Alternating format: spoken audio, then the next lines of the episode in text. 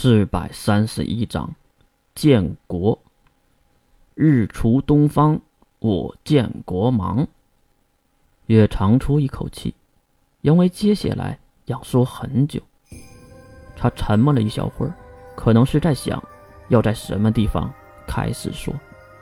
最终，月开口，从最开始的索雅之书开始了，一切的一切。都是在发现了这本索雅之书，整个计划也就随之开始。世界上最强的魔导书之一索雅之书的首页就记载的献祭灵魂得以转换灵魂的方法，而使用一次后，书本就会被烧毁。为了多次使用，月的母亲找到了反清教教皇尼娜，偷出了这本书。并抄录了两本，就只是简单的抄录，就用了两百年之久。最后献祭灵魂，得以化为山寨版的索雅魔导书这两本，一本放在了梵蒂冈，一本放在了英国莱舍教会，然后启动了这个声势浩荡的计划。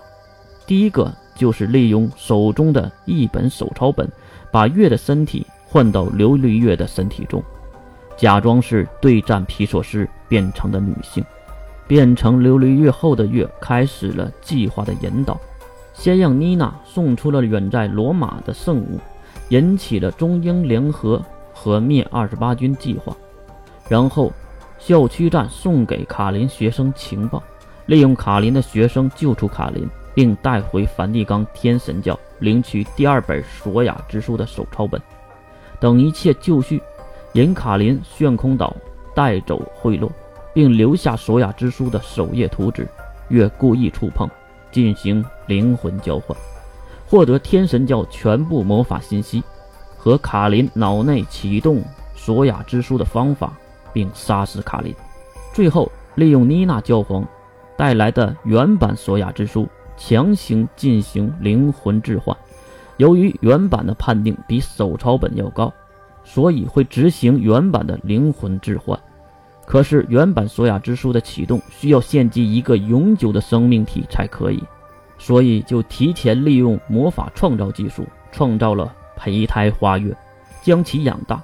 身为黑芒一族的花叶拥有无限的生命，所以也就注定成为了祭品，最后被水昭替换。其实水昭这个祭品并不比花月更加稳妥。虽然水昭是魔族人，且是永久生命体，但是花月是为了这个献祭而专门创造出来的。虽然命运多舛，结局还是好的。索雅之书的原本被强行启动，置换了月的身体。由于月自己的身体里有一个被索雅之书兑换过的卡林死亡的灵魂。导致索雅之书选择的月另外一个身体，虽然也可能会不选择，所以这是一场赌博。那是一个月无法回去又想回去的身体，被仇人抽出的灵魂再次回到久违的肉体中，就是现在这个原初神体，把收回来的圣物恢复到自己身体的神体之上，月才能开启这最低限度的原初神力。才能启动坐标指定。说到这里，全部结束，一切都是计划中的样子。虽然有一些偏差，不过最终的结局是一样的。月的长篇大论结束，在场的人除了金龙头以外，都在努力的消化着。